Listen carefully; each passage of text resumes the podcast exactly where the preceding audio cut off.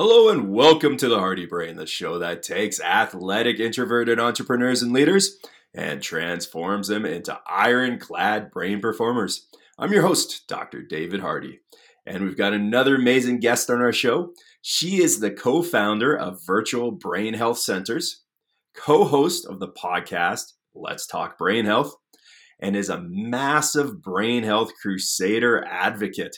Welcome to the show, Dr. Krystal Culler. How you doing today? I'm excited to be here. Thank you so much for the invitation to join you in your podcast today. Absolutely. Thanks for being here. Now, you are so passionate about brain health that recently you have published a children's brain health book as well, didn't you? You know, it's interesting how when you start doing work and you're working in one population with my background in gerontology and cognitive aging has been adults and later life adulthood. And then right. had the influence of spending my summer with my brilliant little niece who's 5 Aww. and I was observing all the things she was doing to take care of her brain or the things she was asking for. So from my adult observation, what are people doing to nurture their brain at different ages and how do we help support that? And learned a lot from her and even now as she's entered kindergarten she tells me they take brain breaks and she has busy boxes and those are some of the highlights of her day. And so i thought younger people are asking about brain health or taking action. How can we help reinforce that? And I think aligns with your conversations as well that you have on the podcast is how do we teach kids some of that science that encourages those healthy behaviors so they can nurture those habits for lifelong sustainability rather than when we get to adulthood and we don't ask for quiet time. We would surely benefit from some quiet time or taking a brain break, but we're not asking for it in the same way. And how can we be more intentional with building some of those healthy habits long term? Well, we don't ask for it, but it shows up, doesn't it? Like uh, you, you never see grown adults pout and or feel miserable or run yes. down. And uh, so, how has working with your niece kind of uh, taught you to to take care of your brain health? Then, yeah, you know that's a wonderful question. I was watching just what she intuitively does, how children explore and play and time outdoor in natures but then you know the very important curious questions when we're on a nature walk and how do frogs sleep? Great question. I don't know but now with technology we can come back inside and and learn about that and continue that thought which sleep's an important part of our brain health and recognizing how we all need to rest in some way. So it set me on this whole new learning or relearning journey of information I probably picked up somewhere but haven't used in a long time. Thinking about, from my background, brain health in adulthood and just the overlaps and what we are doing and the lifestyle behaviors and factors of what's the science show that's good for people of all ages. It comes back to our brain health basics breathing, nutrition, right. sleep, movement, engaging the brain. And when working with kids is they're excited to learn. So it's a very, you know, kind of running parallels having worked with more older adults that are still excited for lifelong learning and what are some of those parallels that we just want to set up for you know sustainable behaviors that are natural parts of our lives where we're curious and we want to have fun and we take those breaks and so she really taught me about taking those breaks but also enjoying the benefits of when we unwind and go on a walk, the creativity that comes afterwards. And, you know, the science shows us this, but until I think we experience it and fold it into our lives, we say, we know now how these breaks are so important or important for me because how I feel afterwards. Right. Now that's that's so impactful, important for for me. Um, and yeah, your niece kind of is keeping you interested in this brain health field and adding to your passion.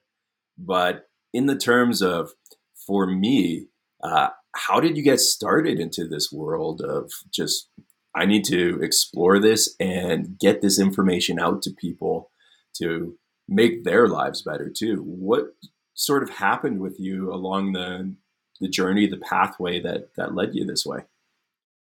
I think we've had a conversation before about our careers, and you don't always see the linear path or how life events are connected until you get to a certain place in your life. And for children, I thought when we initially were embarking on that, I'm like, this seems like a stretch.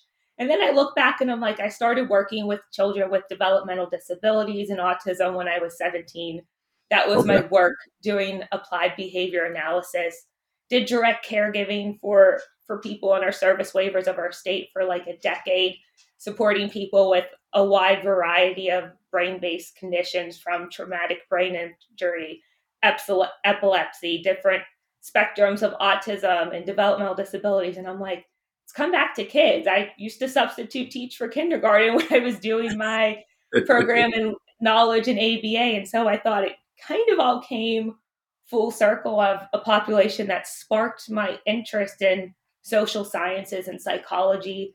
Because when I first entered college, I didn't know that. I was a biochem major, wanting to hopefully do like medical school. So, talk about a, a pivot very quickly. But you find things that spark your passion in different ways. And just watching how brain health broadly impacted myself when I was in graduate school last semester, last class for my PhD, and I had a grand mal seizure. What? And so that really paused. Grand mal. Yeah, Where did I, this happen? Like, what, what, what occurred? Like, did you stress yourself out that badly? no, I think it was one of those when I look back on health and well-being, and we talk about epigenetics and lifestyle and like the perfect storm. It was just slowly some things coming to the surface. I had just gotten married, but I was with two years without health insurance um, between graduate school and using student health. Had a couple different sinus infections that were treated, ended up with a skin infection, multiple adverse reactions to antibiotics, fainting from my blood pressure going too low. All of these different things that when I look back, I was like, I was a sitting nightmare um, for something to happen, but not necessarily realizing it because I was used to a course intensive schedule. I was used to working a couple different jobs, and there's not time to stop per se in grad school because it keeps going. I was preparing for comprehensive exams, which is the last part of your PhD for us before you start your dissertation. So just all these things, not realizing the stress and load you were carrying. And I look back, uh, mine was a side effect. They finally rolled out. I had a genetic issue where I don't metabolize a particular med that triggered the grand mal, a seizure oh, wow. that took about two years to get answers to in our US healthcare system. But luckily, it was an isolated event, but you know, no driving for six months. Had to go on medical leave from school because I look back, things were just a blur. I couldn't think, didn't read, was up for days, and then would sleep for days other than getting up to go to the bathroom. Like just a storm. And I kind of look back of it forced my brain to reset. Like my own brain had to misfire to redirect me to something that I probably just wasn't tuning into as much of. I thought I would be an academic and a researcher. That was undergrad school. That's the linear plan. And then I realized there's a lot of information that comes from science that can still help people. And I liked working with people. and so I thought, how can I blend the two? And then finished a more applied degree that allows me to go out and build programs and services and better understand our healthcare system and ways to bring different team members together and a much more holistic view of the brain than my traditional training. Right. Now, with this experience, though, you mentioned holistic and understanding the health system. Uh, with brain health, it's it's a mess, isn't it? There's a lot that uh, is happening, but a lot that needed to happen decades ago, right? Yeah, and I think I look back to what kind of sparked my interest of why I was thinking of the social sciences. And at the time, I was working a young man with autism. He was five.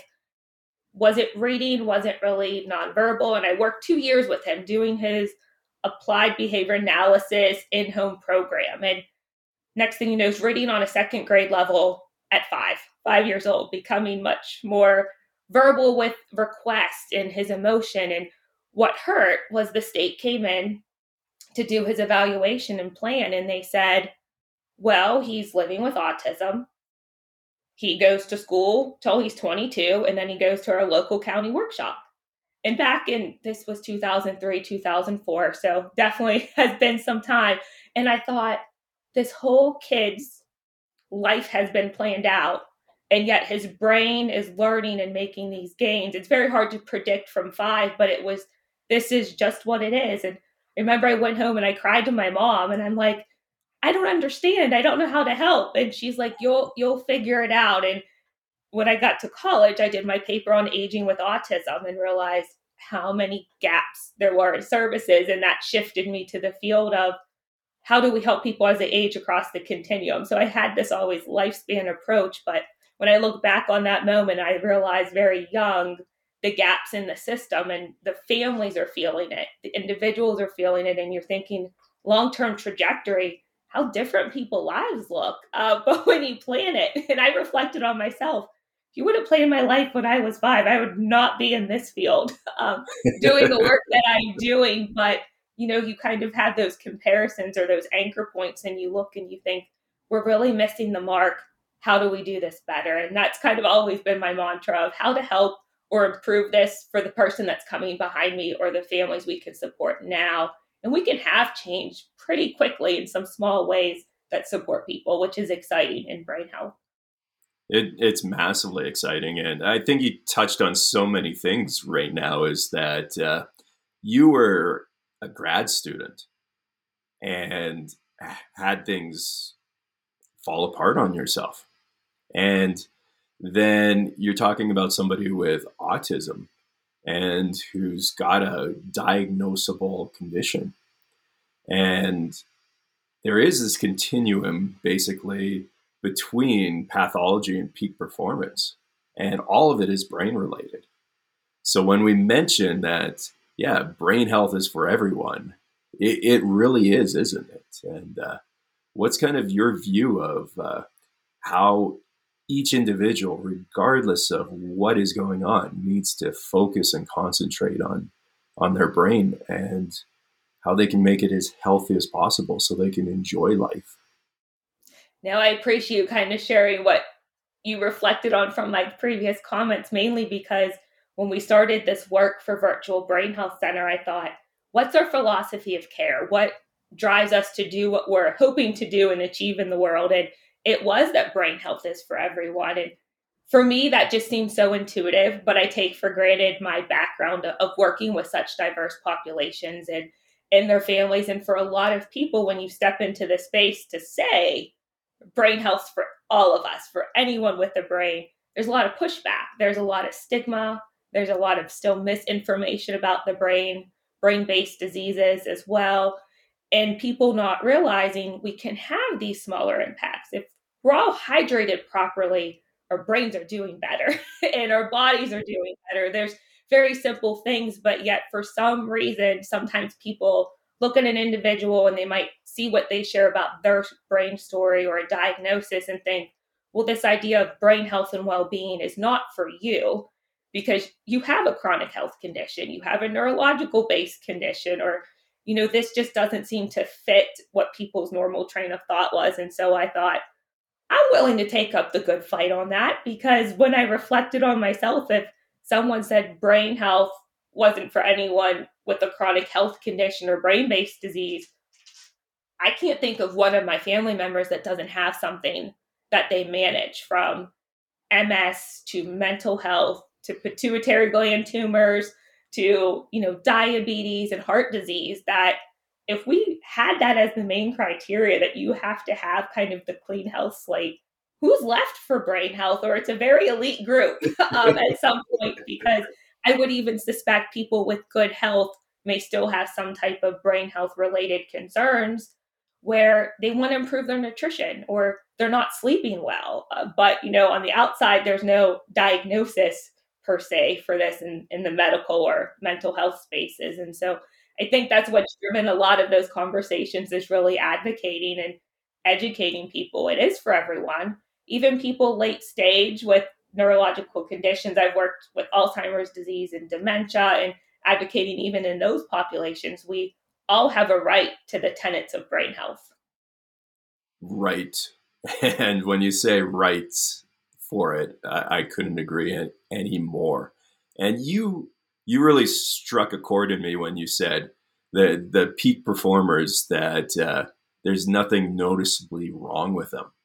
And I think this is where our sick care system really falls in uh, apart on this is that you take somebody who's a high performer, whether they're an athlete, a grad student, um, a mom who's, who's raising children, anyone who's just kicking butt, and something happens to them. But when they go and seek help or care, it's all about a diagnosed line. And that if they don't reach a certain line of dysfunction, then there's nothing available. And well, you take somebody who's used to performing that way, and now they're told, well, no, you have to compensate. You you have to go back in function and just make things work.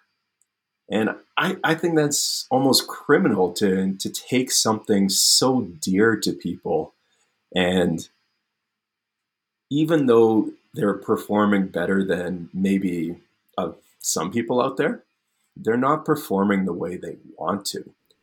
And this really goes into well, how do we make changes to anybody's brain? And you've spoken to a lot of different people. What are some of the things that have made you like really excited to, to just that it's going to help once again a huge chunk of the population?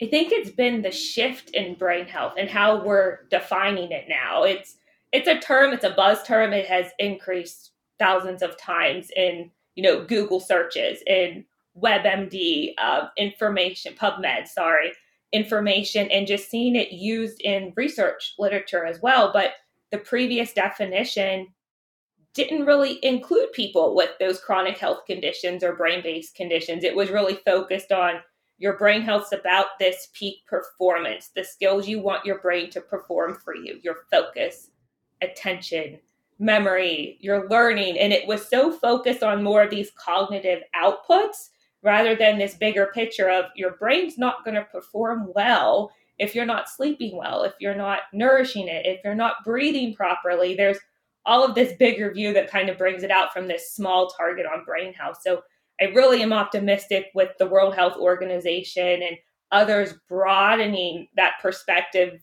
back to the one we've had about health and well-being since the early 1940s that it's psychological, social, behavioral, and physical health. And right. that's been brought back into the definition and conversation on brain health.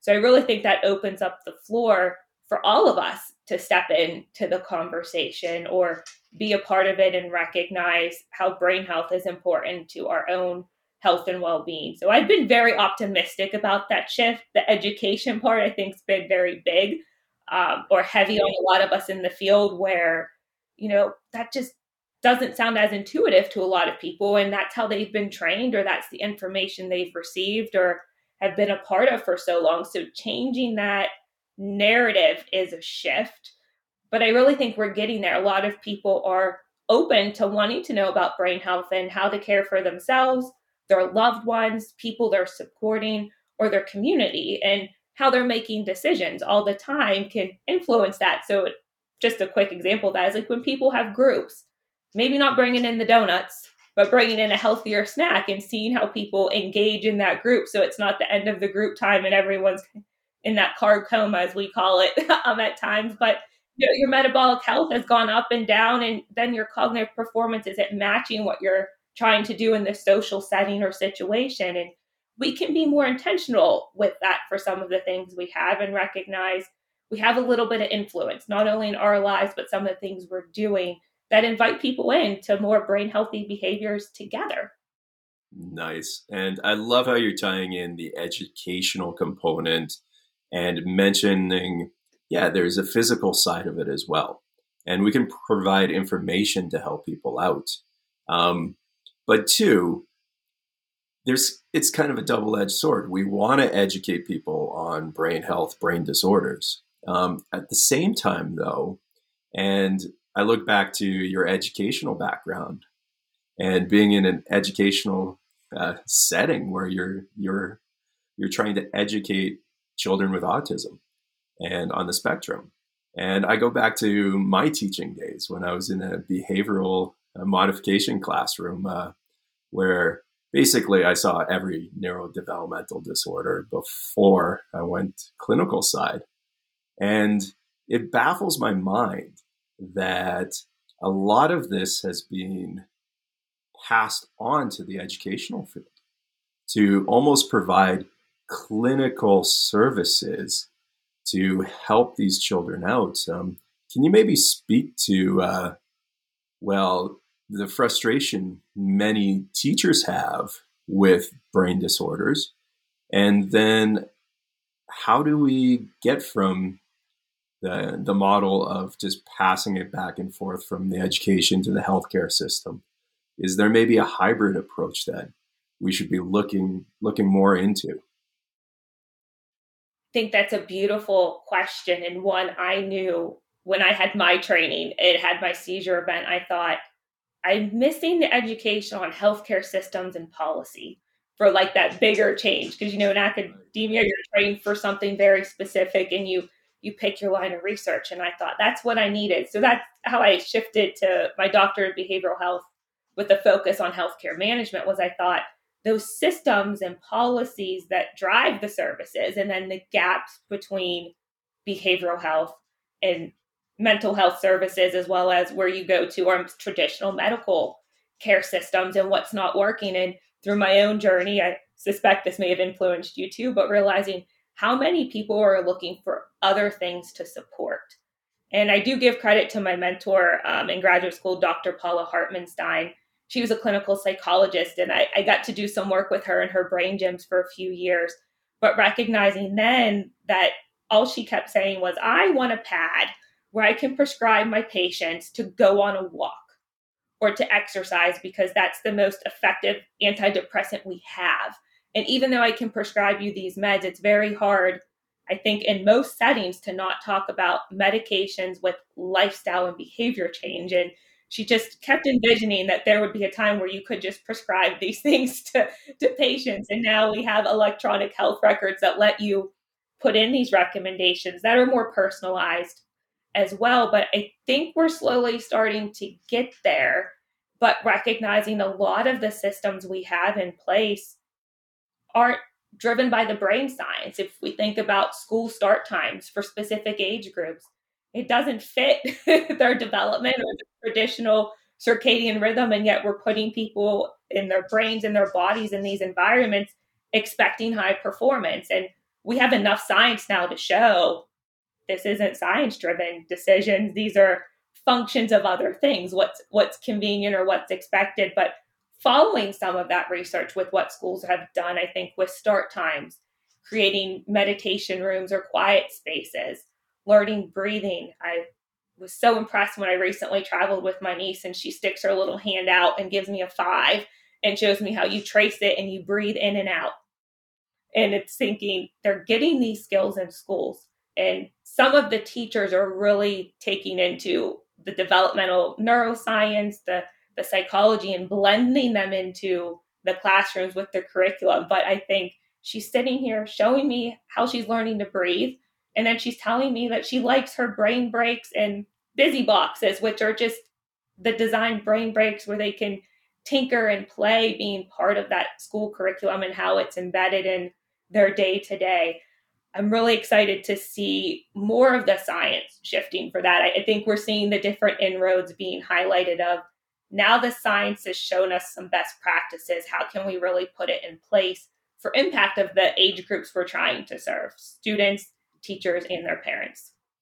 I love it. And yeah, that's another reason I, I toss that question at you is you have that that experience with both policy education and actually living and knowing some of the research out there on how to improve brain function and health.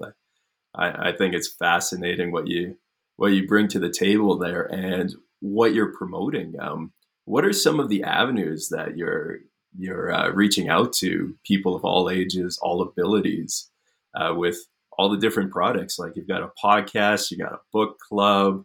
Uh, what else is on the go with you? And uh, what are the ways you're you're getting this message out to people and really impacting and improving and empowering people to, to take control over their brain health?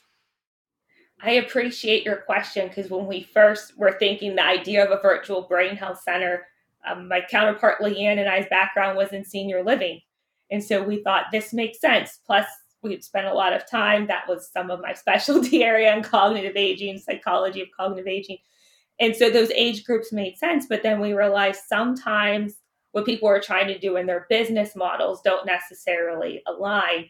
And so, as broad as it says, the things we've been able to do in about the past three and a half years is support people really of, of all ages with a wide variety of brain health concerns or just an interest in wanting to know how to better take care of their brain. So it really helped us pivot to a, a life course perspective. But when I reflect back on my training and experience, I go, this makes intuitive sense. Kids learn with their parents or with their grandparents. And if we all start to have some of these conversations, how different that can look. And so we have had opportunities to support a school based project with Florida Brain Health Program and initiative there, kindergarten through high school, helping them with some of their information that's going out about brain health, working with workplace wellness programs. So, really educating anyone in the workplace for some of that, and still doing programs in senior living or active aging adult groups that invite us. And so, it's really been a journey for us to just keep the message about brain health, but help people get those specific examples for how it's working in their lives, knowing that we have some different phases and stages, but we all can take up that charge for better brain health. So that's been really exciting. And really, what we keep doing is following where people take us or what they're asking for. So the next project we have, which I'm hoping you will be a part of too, is we're building out a brain health directory to help connect people to experts in brain health, organizations, or researchers based on the type of work they're doing from functional neurology to nutrition to performance to habits because people keep coming because you can get on Google, but it can get real scary real fast, um, is what the feedback we tend to get around brain health. And they're looking for things that are very specific. So we're working to build out this directory of where we can bring all the partnerships and experts we've met over the years of our work and say, okay, if you're looking for a health coach, here's what you can do you want to know more about podcasts, here's some ones you can look at that have conversations about the brain or healthy aging and really start to leverage our collective network of our brilliant colleagues and peers and elevate us all together to raise this tide around brain health. And we are hoping this wouldn't keep things as siloed, but can be very complementary to what people are doing and be a good resource for people. A lot of the feedback we get is people just don't know where to start or unfortunately the misinformation online causes a lot of fear and worry. So, how we can help maybe alleviate some of those and support people on their lifelong journey to brain health for themselves, their families, and their communities. Nice. I love it. What's been some of the feedback then that you've been getting and uh, some of the success stories people are, are telling you uh, from, from the work you've, you've been doing? You know, I think that's exciting is a lot of probably what you're doing as well when you're having conversations with people or you're doing events. You don't always know this direct impact that you right. have. But when people come back and they're saying, no, after hearing this, I made a change. I'm walking more. I've had one where she wrote she's down 20 pounds. I remember years ago working with someone who was, and I can understand from this, very concerned about an upcoming procedure they were going to have and they say, you know, you get this plan for the timeline of your surgery, the recovery, your physical therapy. And she goes, but no one's told me about what I can expect from my brain. And I'm scared with what I'm hearing can happen from going under anesthesia and things. And so she really took up some of the elements of brain healthy lifestyle um, from nutrition and movement and socialization. And then when it went back, she came back in. She goes, I don't need to have the surgery anymore. I, am doing well enough where the procedure that they recommended for her, um, she never specifically shared, but she goes, I'm just going to keep doing what I'm doing. And if surgery is something we revisit in a few years, it's not something I have to worry about now. And so right. just seeing collectively how people pull in these different elements of their health and well-being, the knowledge that they accumulate, the providers that they're working with that help support them, I think shows this big picture of how those small changes really can lead to a big impact. And so I always like to appreciate people that come back and say, hey, we did something with this, or this was how even slight changes has impacted my life. And we'll see that more. We're not part of a clinical system where we're seeing all those tests and things, assessments that we can mark the changes. But for many of us, I think we know we can look at ourselves and know the impact that some of the things we do has. If we're going to hit that afternoon and we haven't been hydrated or the caffeine intake you're used to, you know. You also know how you perform after a terrible night's sleep. We we see some of these things, but I think a lot of it, what you said, it's making that connection of the brain and how it's influencing our day and our cognition or the way we're wanting to perform. It's making that connection to then motivate us, I think, in different ways to keep the good things going for us. I love it. And yeah, keep the good things going for us is is an immense statement there. And uh, you really tied it in from uh, pediatrics to senior citizens to everyone in between. Um, how do people find you? How do they reach out to you? How do they find out about more events that you're doing? Uh, you know, how do they how do they reach you? We have tried to keep it simple. We are at virtualbrainhealthcenter.com and you can find all of our upcoming events, podcast conversations, articles we contribute to, or blogs on certain topics. It's all trying to be a one stop shop. And then that directory is coming soon. We're getting ready to pilot that. So we're hoping that if people have a suggestion for something that they're searching for that has been a challenge, to let us know. We'll make sure we start building out this comprehensive brain health resource that people can have to find great practitioners, good, reliable information, upcoming science and opportunities, all that can support them wherever they are on their brain health journey. I love it. This is fascinating, and I look forward to hearing more. Definitely check out Krystal, virtualbrainhealthcenters.com, and stay tuned to the next episode of The Hardy Brain, the show that takes athletic entrepreneurs and leaders and transforms them into ironclad brain performers. Take care.